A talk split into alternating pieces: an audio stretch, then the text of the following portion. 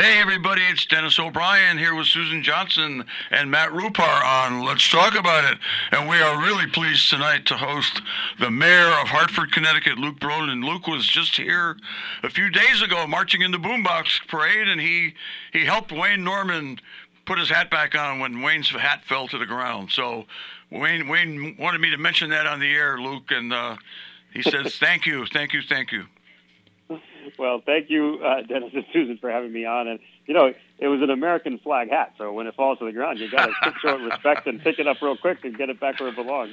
Well, we appreciate that you came out to the Boombox Parade, and we're certainly very happy to have you here on the show, Luke, uh, Mayor Bronin. And uh, we're just uh, very, very excited to have you talk a little bit about uh, some of the things that you did uh, before you became the mayor and what led to you becoming the mayor. Well, I, I, appreciate you having me on, and I've been looking forward to it. And I had a blast at the parade. It was uh, for that brief moment when it wasn't uh, a torrential downpour that day. It was a beautiful thing. Well, as we always say, Wayno keeps control of the weather, and he did it right. again. yeah, we were very lucky. We uh, we got a we, we caught it just right, and uh, Yeah. it was a great parade. A lot of great people in the parade. A lot of great people in the audience, and uh, It was. it's always uh, it's always a big hit. And uh, Luke, it was uh, great uh, great for you to come out from Hartford to uh, march in the parade. And you you're no stranger to these parts. We've had you out here many times. Any event, uh, we- I just want you to give a little brief. I could do it, but I'd rather have you do it because you're more Sure. familiar with it. But how about a brief biographical sketch of Luke Bronin?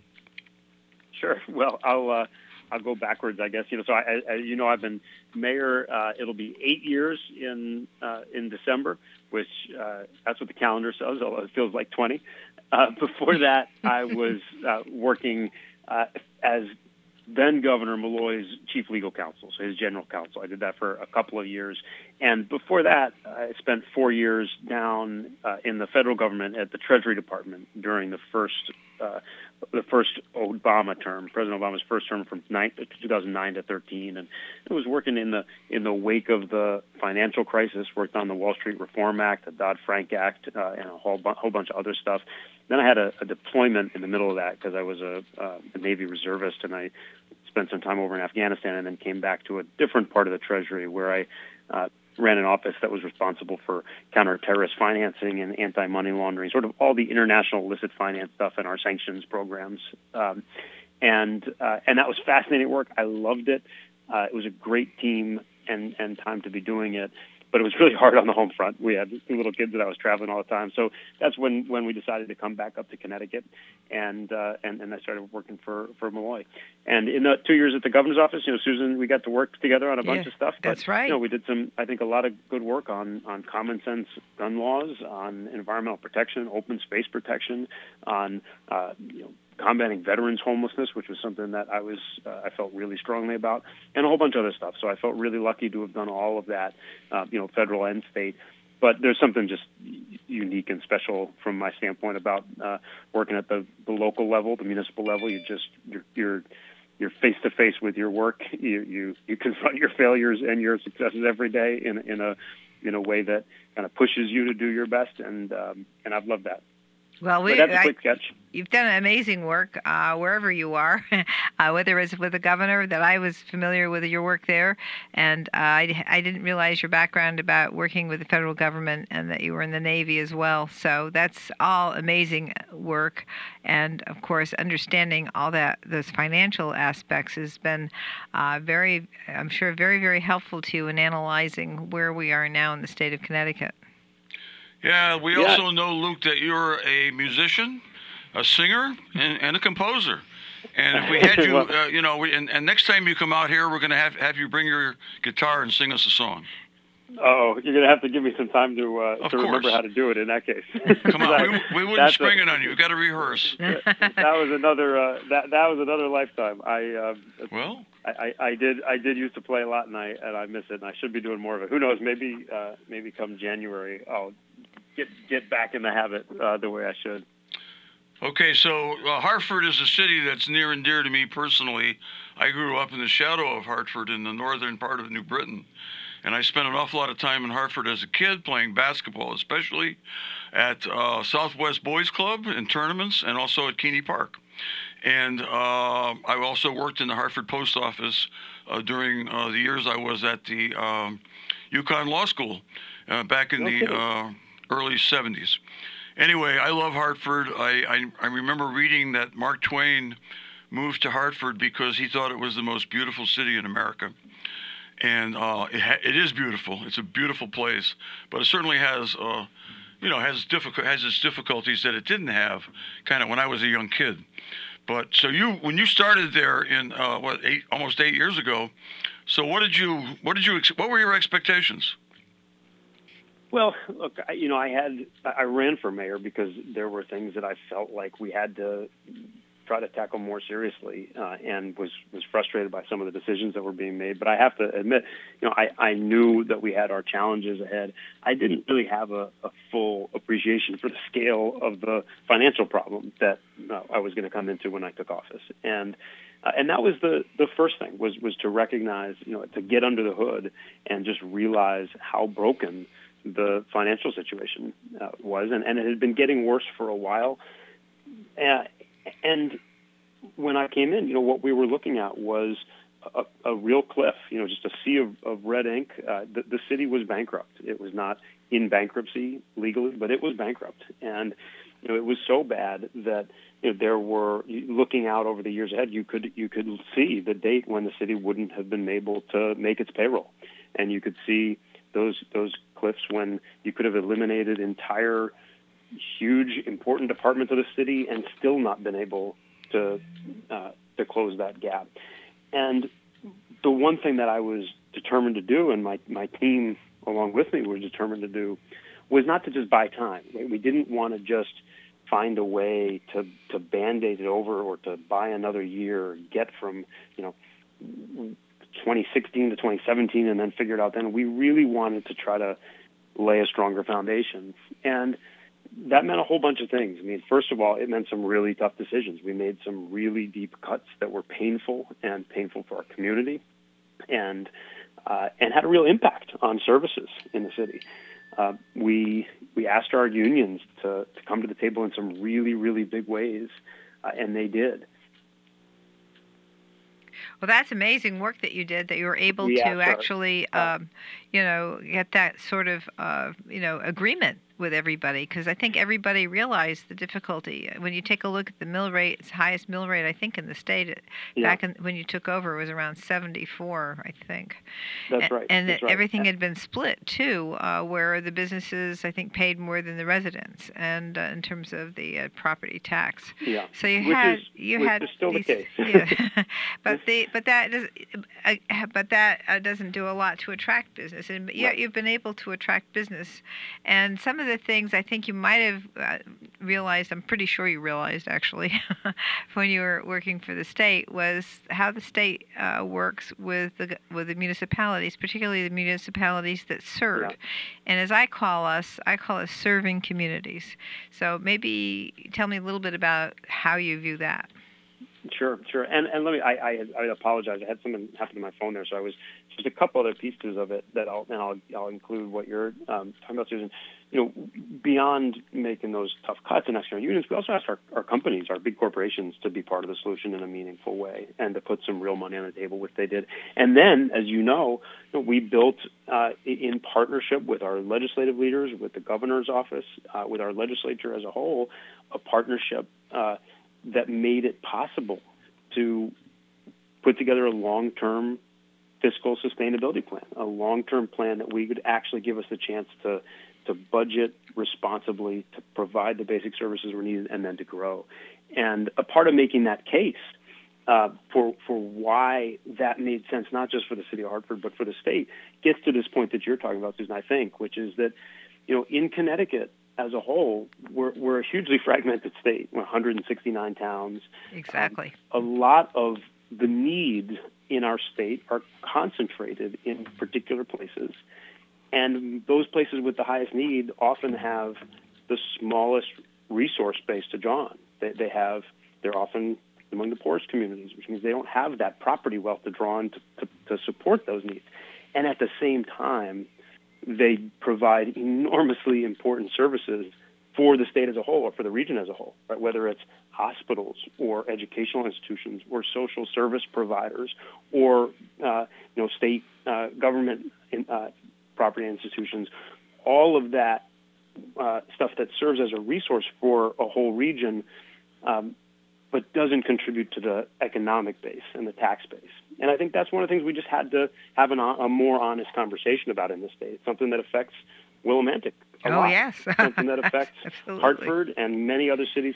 But I, I think it's a. I love this conversation, you know, uh, with, that you and I often have because I think sometimes perceive sometimes people perceive it as a problem that's only for the the biggest cities in Connecticut, and that's not the case. There's just some really profound differences and disparities among communities, and we've got a property tax system that sometimes makes that worse, not better. Exactly, and I'm so thrilled to have you uh, talk about that because I know that uh, you have you've worked hard, and I just want to have Dennis talk a little bit about what he did, because Senator Looney uh, was finally able to create the three-tiered payment in lieu of taxes system, and Dennis had worked with you and with a number of the Hartford, New Haven, Bridgeport, Waterbury, some of the bigger uh, places, the bigger places, because uh, the they host the state, they host the nonprofits. They host uh, the hospitals that uh, provide these services.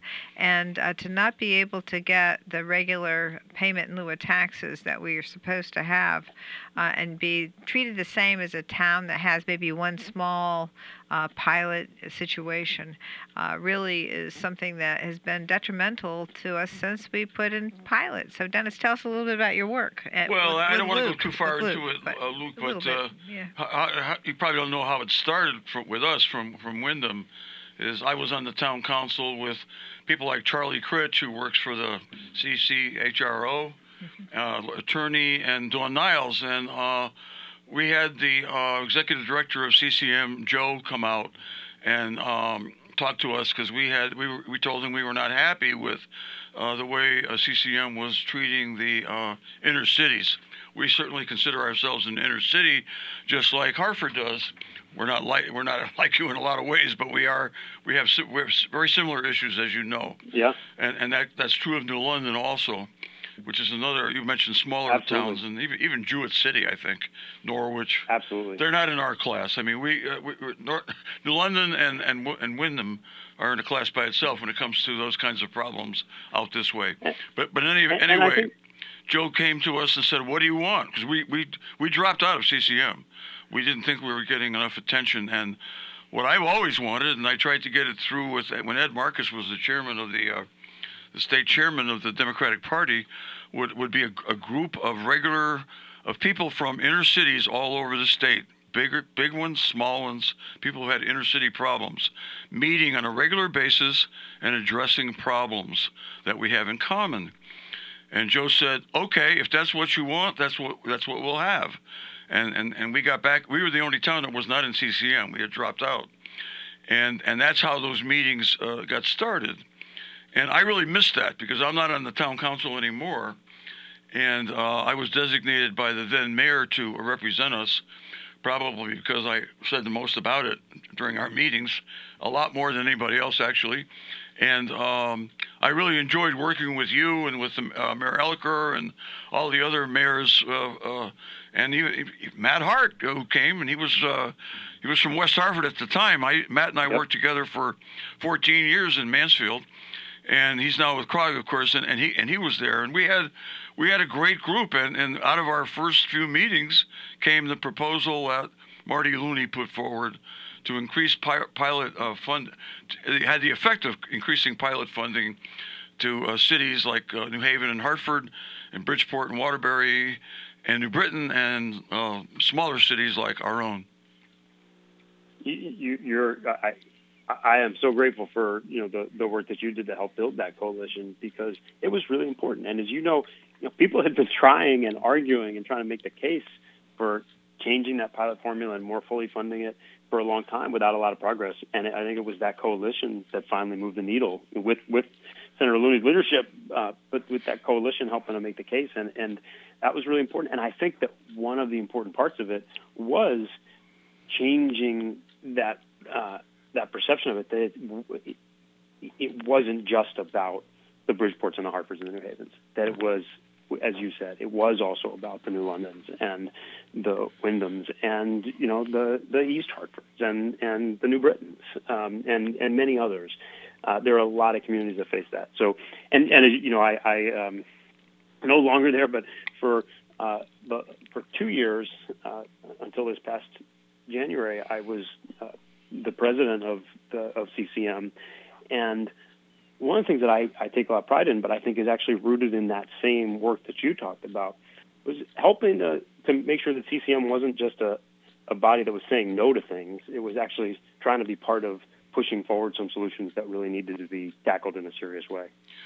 Well, you know, uh, the, uh, the, the, cities that we talked about, the big ones and the small ones, we're, all, we're uh, we may have a, lar- a large percentage of the population of the state put together, but in terms of numbers, with uh, with all the other towns under all 169, we're a, a minority, and no, and we need uh, we need special uh, attention from you know our major uh, advocacy group, CCM, yeah. and I think that uh, that started to happen, and that was a great way to get us off the ground uh, doing that pilot uh, project. And uh, of course, as you as you as you implied, at least, it wouldn't have happened without Senator Looney, no question. Yeah, for sure, absolutely. It was a stroke of um, genius to create that three-tiered system. I thought, wow, right. here we are, and the, the and they going according to the incomes of the population and the resources, and the and how much they support the region and the state with respect to yep. non-taxable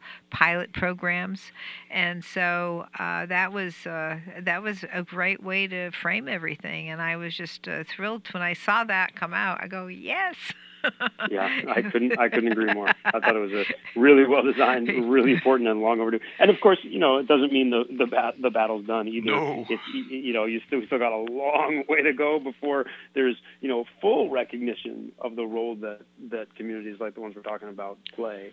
Um, and, and I think that sometimes in that conversation, it's also really important not just to talk about the the burden that those communities carry or the challenges that they have, but uh, and not even just from a fairness standpoint, which is I think a, a powerful argument, but but even beyond that, just to have a healthy, strong, vibrant state that's growing, you got to have regions, regional centers that are healthy and strong and vibrant. You need a healthy, exciting, energetic New London to help all of southeastern Connecticut grow. You need a you know healthy, strong, vibrant, culturally rich Windham and Willimantic for for you know the sort of central northeast part of the state. You need a strong capital city, and and you can go on and on.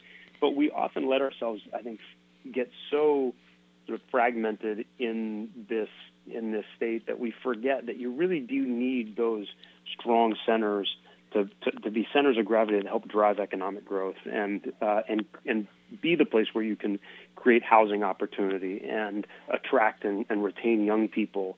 So I think it's it's also really important to make not just the case about fairness, but the case about why it matters for the whole state that these communities get put into a position where it's possible for them to be strong and successful. Well, that's related in large part to our schools, because you know there's more failure in schools in towns that are you know impacted like ours are. There's no question and and when when when people fail in school, they're unable to make a contribution to the state's economy. They're unable to realize their potential to do that. And when they when they fail in large numbers, it really brings the state down. It's not good for them, of course, either. But it's not good for the people living in Avon, Simsbury, and um, Rowayton.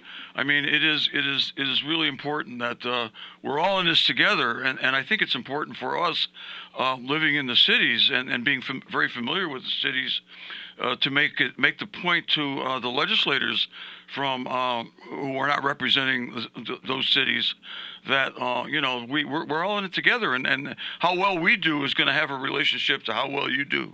Well, you know, I want to add something to that because a lot of uh, the legislators that are not in uh, the urban settings that we just mentioned uh, somehow believe that we get more money when, in fact, on a per pupil basis, we've been getting less since uh, Lowell Weicker was the governor. And by the way, he was a wonderful governor and a, and a great U.S. senator, but uh, because of the the failure of the legislature to make adjustments after he was governor, uh, we uh, we put ourselves in a situation where the education cost sharing grant wasn't updated until 2017 after he left the governorship in 1994, 92 anyway, uh, so we, we finally now this this time um, we have finally actually uh, made sure that every single community is equalized with respect to the education cost sharing grant.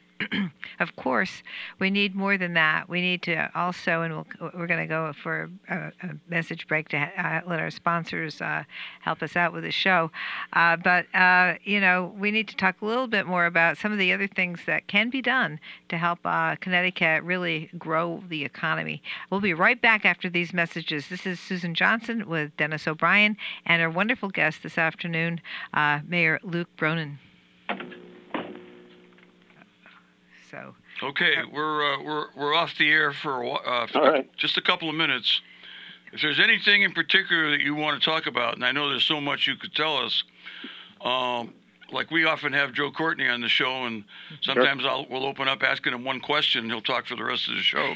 and you know, you could do that too. I know you could. Well, I'm happy. You know, if you want to do sort of an open-ended, you know, what's happening in Hartford, or like what are you trying to get done in the next six months, or you know, in the last six months, happy to talk about that well, kind of stuff. That's great. I, I, I, what I'm really interested in, I've been I've been fighting this battle uh, for a long time, and uh, ever since I bec- was a legal aid lawyer.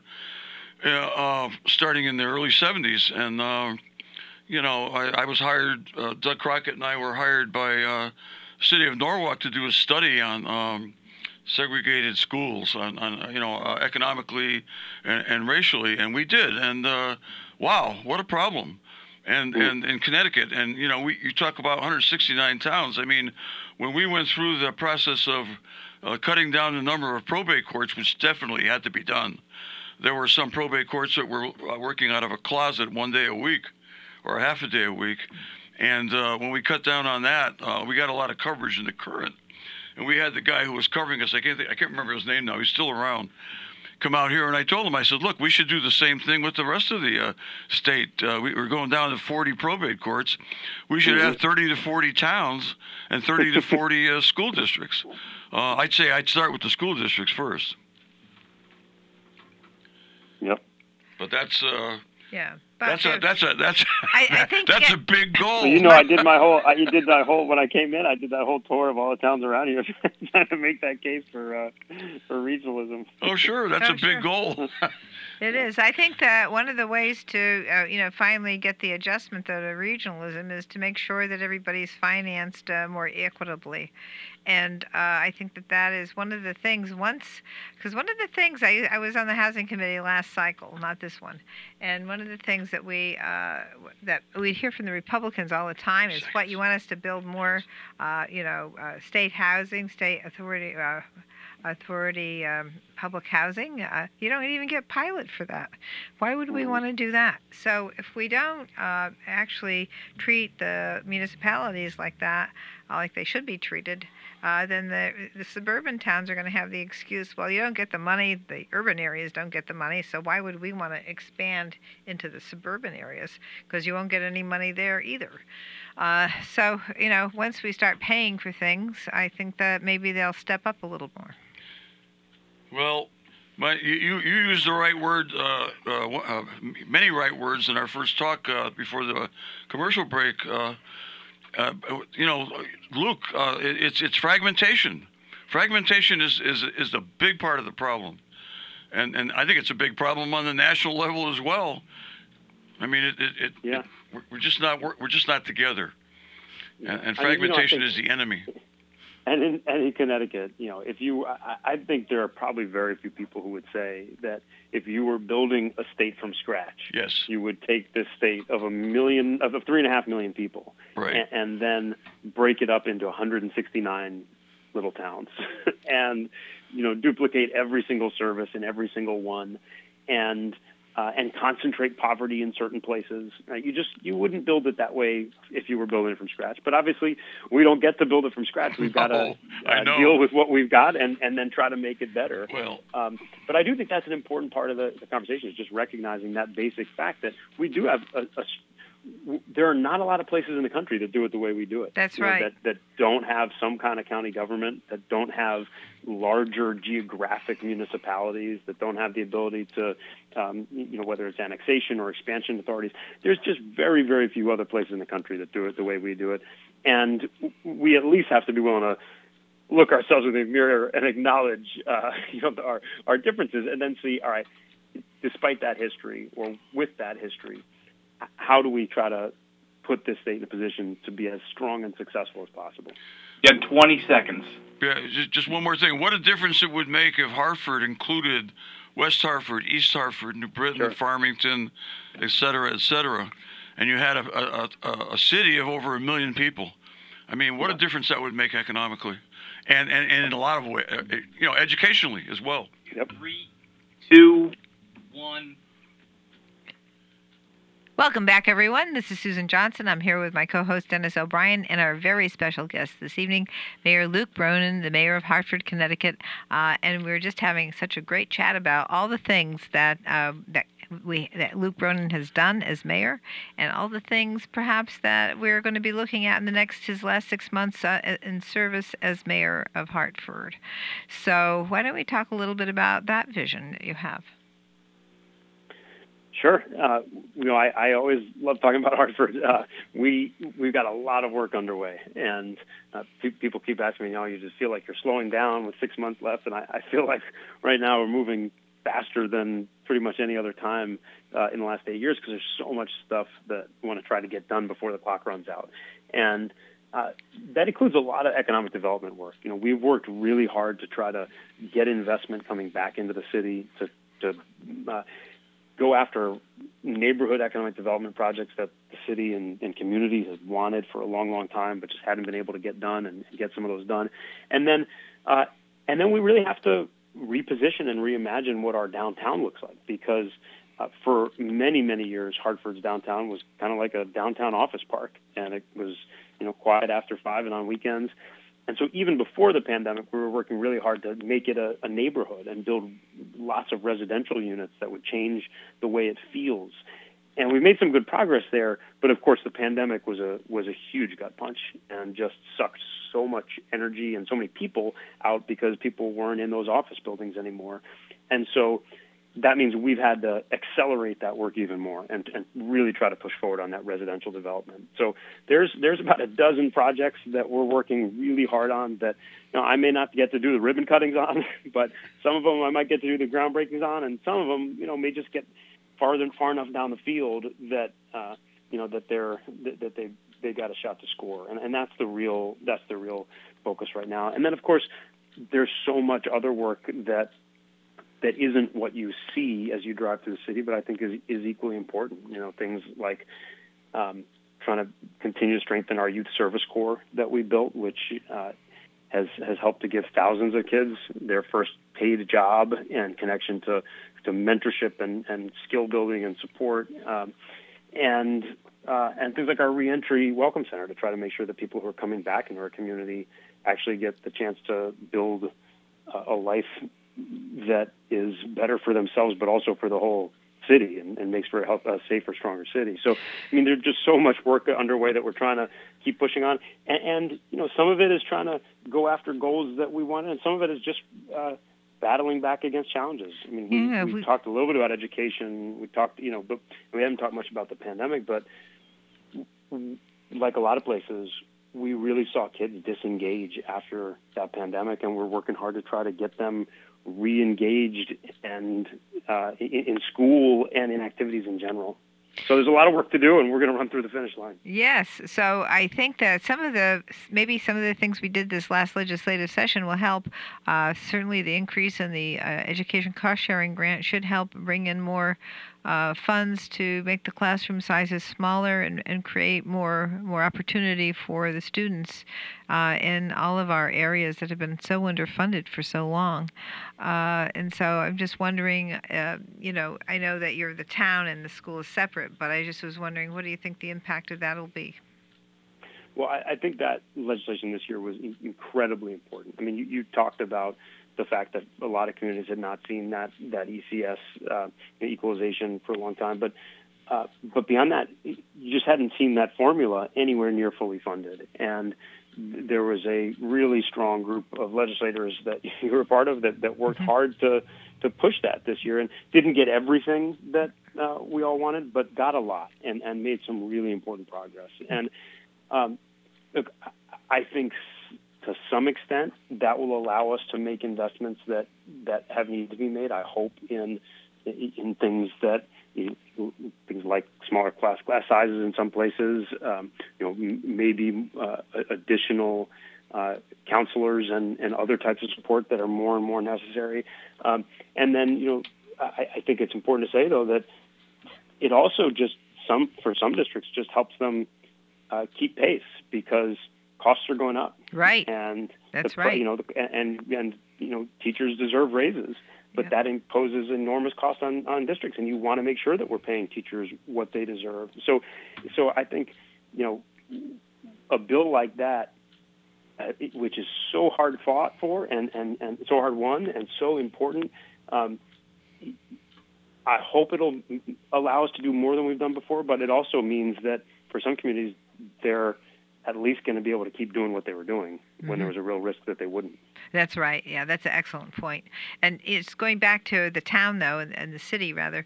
Um, you know, the things that you're doing, like the youth services. Uh, how how?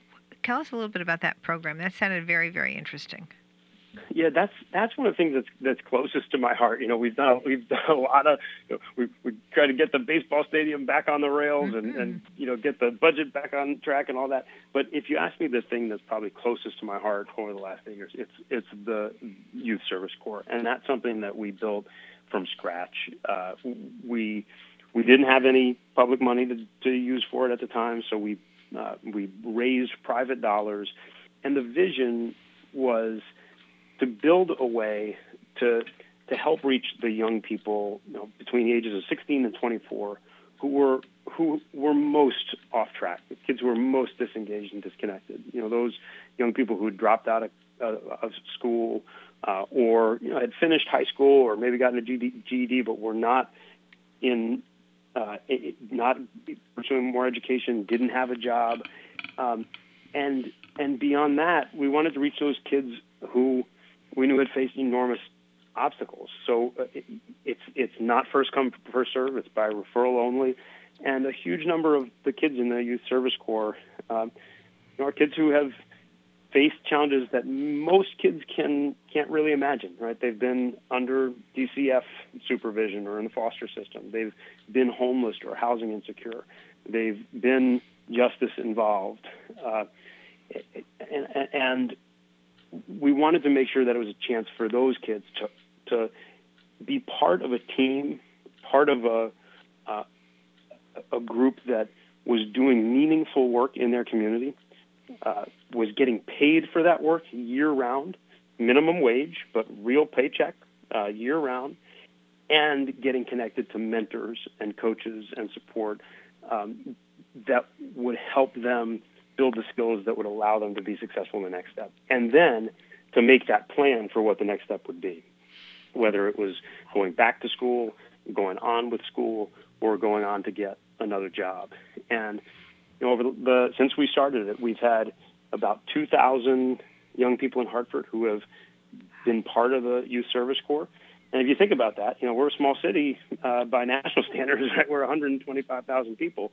So we're talking about, you know, one and a half percent of our city has been a part of that youth service corps and has gotten uh, the chance to earn that paycheck, get that sense of pride, be part of that team, get connected to support and resources, and we want to see that grow even further.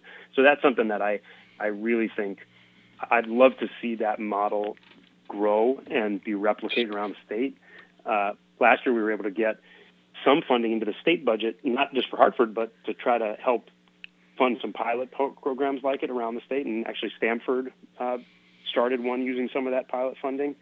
Um, but that's something I think is really important because the kids in this year's service corps, um, you know, they are they're they're just as talented and smart and capable as kids anywhere, and they've been through a lot. And uh, and I don't think there's anything for me that makes me prouder than seeing a young person who's gone, gone into that youth service corps and then gone on whether for more education or got that job and is doing well. And you know, I just love to see us do more of that. I, I love that, and I just wanted to add one little thing and uh, to the, to that whole, especially the, the the the children who are in the foster care because they can go on to college from foster care, and if they have the right, you know, a chance with these uh, support and having a group to be with uh, that maybe shares a lot of the similar problems, uh, this is a way to get them moving through and getting them onto some sort of uh, educational opportunity. And now, of course, we have the free community college as well. So right, those right. combinations of things will really help. So this is a this is a great step that you've created for people in in those very difficult circumstances circumstances. So that is great work. Yeah, I, I agree completely. Uh, Luke, I, I, working with kids is so important. Kids that maybe had have had a lot of difficulties, but have surmounted most of them, but are still, you know, they don't have that kind of self confidence they need to, to really develop their uh, incredible skills. Because you're right, these kids are just as smart and just as capable as kids anywhere. They just have had it. They haven't had the the, the, fortune, the good fortune to have uh, an easier uh, milieu to operate in. And uh, it's one of the reasons why I've spent years and years and years and years uh, working with kids in Little League, uh, especially with girls, trying to get girls to play ball, softball, mm-hmm. building self confidence. It's incredible how some of these kids grow. Some of of them are not the the greatest athletes, but they they learn uh, uh, to, to, play a team sport. They learn how, like in baseball or softball, how it's okay to fail. Don't let mm-hmm. your failures uh, take you out of the game. Just get, get get that bat, get right up there, and get a hit the next time. And that is such a great lesson. And in the kind of program you're talking about is, wow, that brought a smile to my face. That is so important because you know, as you know it's trite to say it, but the kids are our future, and and and you know we've really got to work with the kids, and sometimes you have to do it in a in a in a, in a milieu that's away from school. Doesn't it? You know, you can learn a lot uh, outside of school too, and right. and and you know you learn everywhere. You learn from your friends, you learn from your parents you, you, you know you learn on the street. But but but it's uh, you know the, the, being involved in a structured program like that is going to turn lots the lives of lots of these kids around and they're going to become very productive citizens and they're going to be have much greater and happier lives. That's wonderful. Well, we, we, we sure we sure hope it does, and I, I you know I couldn't agree with you more about the, the, lessons that you can learn, and and, and I, I I also you know for for a lot of these young people who are in a youth service corps, the, the ability to bring bring home that paycheck, fifteen dollars an hour, and bring it home and be a, con- a contributor, uh, you know, even to their to their family in a meaningful way. That that in itself is a game changer. You know, to and and hopefully it means when they go apply for that next job, they can show that work experience also, which helps them get it. So we we you know we're we believe in it. That's great. And so when you're talking about jobs, the economic expansion that you're doing in Hartford, bringing more businesses to Hartford, uh, uh these kinds of things are uh, very, very uh, instrumental in terms of making the population have uh, hope and access to different types of jobs and uh, making them seek different types of educational opportunities. what kinds of things can you tell us about those those business opportunities that have been developing? Well, look, I, I, I think first of all we got to acknowledge that the pandemic slowed that down too, right? I yes. mean, we, we we really had had begun to make some really good progress in getting employers to move into the city, not out, and uh, and even during the pandemic we saw some of that, but it but it definitely slowed us down, and and the way that a lot of employers you know are thinking about remote work versus in person, that's been a hit, a hard hit for us. Um, but at the same time, not just in Hartford, but but around the state, we're at a, a period where there are a lot of jobs open and available, and the real challenge is to make sure that we're preparing people for those jobs, and and then beyond preparing people for those jobs, making sure that people can get to those jobs. I, mean, I think that's one of the other obstacles. We've got a, a state that, as small as we are, we're not all that connected. And That's it, right. It can be really hard to get from one place to the other, especially if you don't have a car. There's a lot of folks in my city who don't have a car. Um, so I think those are those are the kind of things that that have to be part of the conversation, and we have to really like un- unapologetically talk about, about those things as part of economic growth. Right? When we talk about transit opportunities, not charity. That's growth.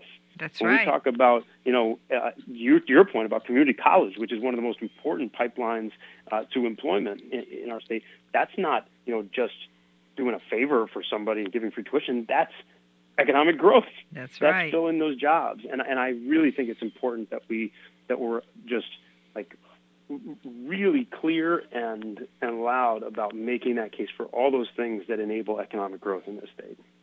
That that's absolutely right, and and making sure people have access to those resources because Electric Boat, Pratt and Whitney, um, you know, Sikorsky Aircraft all require people that have Right. some type of post-secondary education and engineering or some some computer IT, something, and uh, you don't they're not going to get that unless we support our students and help them get that post-secondary That's right. education.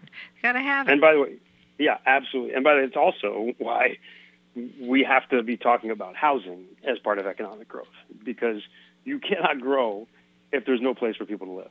right. And uh, and I think this is one of the biggest uh, things we've got to do as a state is is figure out a way to to balance you know, this state's steady habits and this state's resistance to change with the need to create more opportunity for people to live. Uh, it, it, you got thousands of jobs open at a, a Electric Boat, and it's you know New London is seeing tremendous uh, residential development, and that's great to see. But we need to see that over the across the region there, and um, and and really across the state. If you look at the way the country has grown, and then you look at the way Connecticut has grown, we've pretty much flatlined.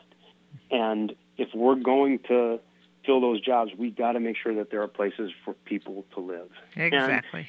And that includes, you know, giving places where seniors can downsize or or maybe move it into senior housing and then, you know, that if they don't want to stay in their home, they want to be in a different place, but that frees up their home to be a starter home for a new young family. And so we have to build across the income spectrum, all types of housing, but we've got to build more housing. And uh, you know, I, I, I mean, I know I started by, by framing it as about economic growth, which I really believe, but I also think it's a quality of life issue in this state because, you know, you talk to a lot of people, especially, you know, once you get to middle age or older, what's the most, what's one of the biggest quality of life issues for any family? It's, are you going to see your kids and grandkids on a regular basis, or are they going to be somewhere else? And right now, we're increasingly becoming a state where it's hard for kids and grandkids to stay because there's no place to live. That's right. That's very, very. That's an excellent point.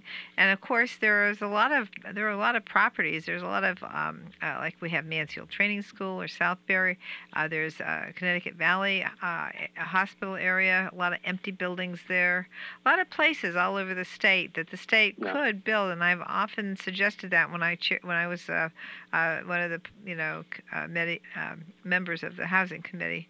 Uh, Yeah. But I, I still do think the state has uh, some authority to go in and take the state properties and start building and developing housing there. But I mean, we need also, we can't do it by ourselves in the state. We need to have uh, developers that are interested, and we need to take control as a state of these areas where we have state properties that are just sitting there. Mhm. Are you kidding me? Why are we letting it think it's a great happen like that? That's crazy. But some of it has to do with the influence of some of the neighbors around those properties. And uh, we need to just be able to say we need housing and we need people uh, to be able to have a place to live. And uh, some of these places are excellent places. They've got great grounds. You could do some great condominium complexes on them. And, uh, you know, it's time to, that we stepped up a little bit more. But I think you raise a really excellent point, and it's something that we are struggling with. We have more than 100,000. Uh, uh, right now, the state of Connecticut needs at least 100,000 more units. Right. 100,000 more units. Well, we need And- a, concert, a, a concerted approach. We need people to come together. And, you know, the problem is with 169 little fiefdoms all over the state, some of which are larger than others, like yours, and like New Haven, like Bridgeport, like New Britain. Uh, you know, we need uh, the people in the rest of the state to come together and we all work together on this. This is not just a, a problem for Hartford or New Britain or East Hartford. It's a problem for the whole state. But apparently, a lot of people don't recognize that, and it, it, it, it definitely requires leadership. And I hope, Luke, that when you go off to your next uh, challenge, I hope you consider uh, moving in that direction and trying to work statewide and get us all working together on some of these issues.